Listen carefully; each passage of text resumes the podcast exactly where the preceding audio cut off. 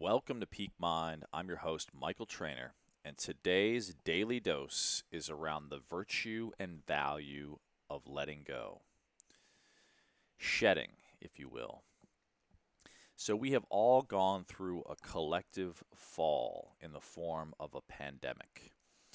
And I think what the pandemic, if you will, offered us was an opportunity to reflect and to release behaviors, patterns, thoughts, things that no longer serve us. My intention, my hope is that we will now enter into a collective spring. And I've looked to nature, as I often do in times of reflection, for guidance. And what I see in the fall is the shedding of the leaves. It's the pruning back of growth that is unnecessary, growth that is potentially um, not fostering the greatest integrity, the greatest health of the organism. And as I sit here, uh, I am amidst a personal fall. I am shedding with intention. I am shedding uh, belongings. I just sold my beloved camper van, my sauna, my exercise bike.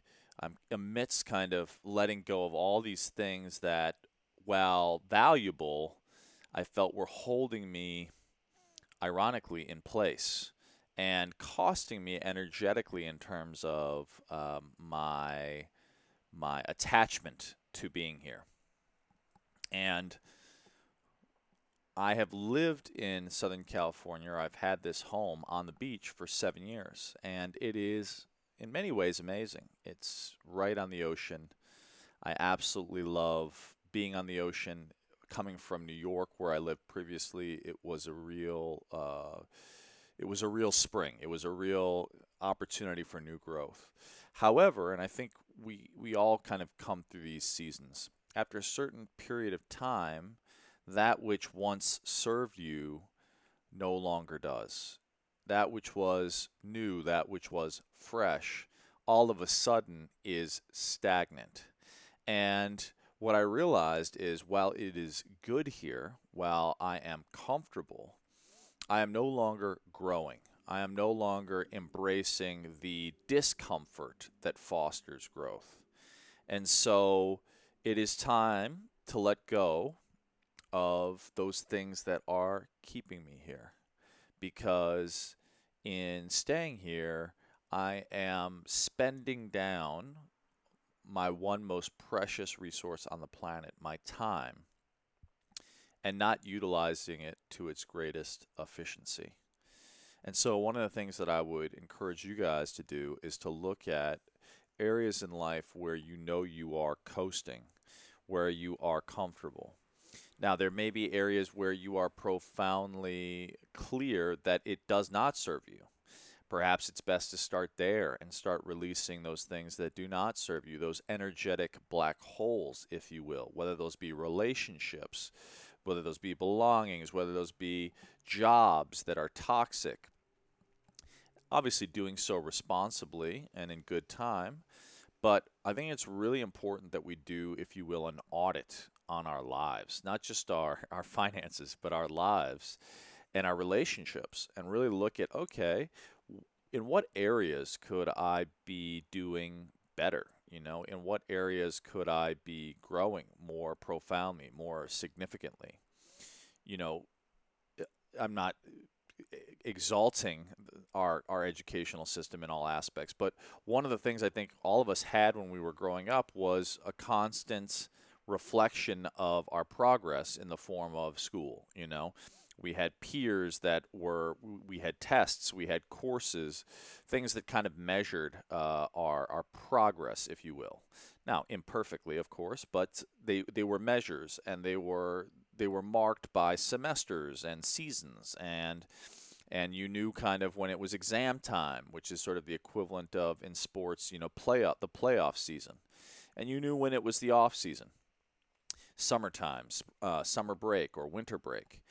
And I think it's good to have those seasons. It's good to have those times, the the the, the collective springs after the collective falls, uh, and and the winter that inevitably proceeds. But I think we need to utilize and be intentional around what we're growing in our in our springs. What, what when are we entering into that spring? Because some of us, myself included, can get into protracted periods of drought, um, protracted periods where we are not growing, protracted periods where we are stuck in our comfort or even in our discomfort. You know, this is not to uh, take for granted the fact that some people out there are struggling with mental illness or depression or things that that that likely needs support the the support of a skilled facilitator therapist coach uh, to help you get out of that ruts out of that drought and into a period of growth and if you need that, I recommend you you you find that um, through referrals, through you know reviews. I've been uh, currently looking into a, a, new form of coach, um, particularly a men's coach that is trauma informed. Um, if anyone has any great recommendations, please uh, reach out to me directly.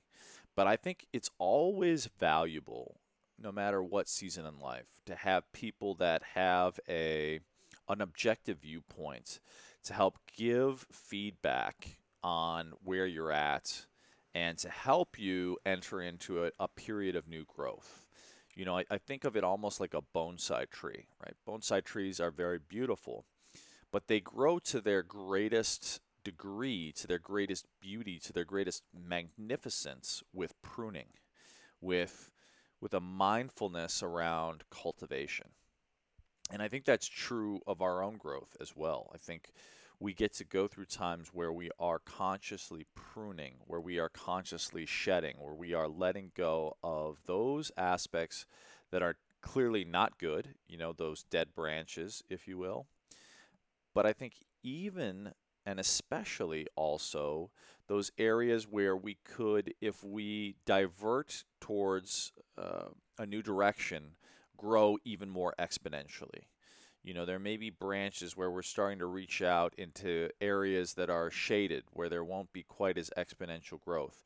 Areas that are, if you will, good, but not great. And that's where I think a skilled practitioner, a good friend, a good coach, a good therapist can help us to say, hey, you know, maybe prune that back so that all of your energy goes more towards this area where you're seeing exponential growth. Or maybe you need to actually, you know, really consciously go through this shaded area, this darkness, such that you can come through the other side to that sunshine and double down there you know where wherein we focus our attention wherein we focus our growth i think is critical. And that takes both self-awareness as well as i think the insights and valuable reflections of others.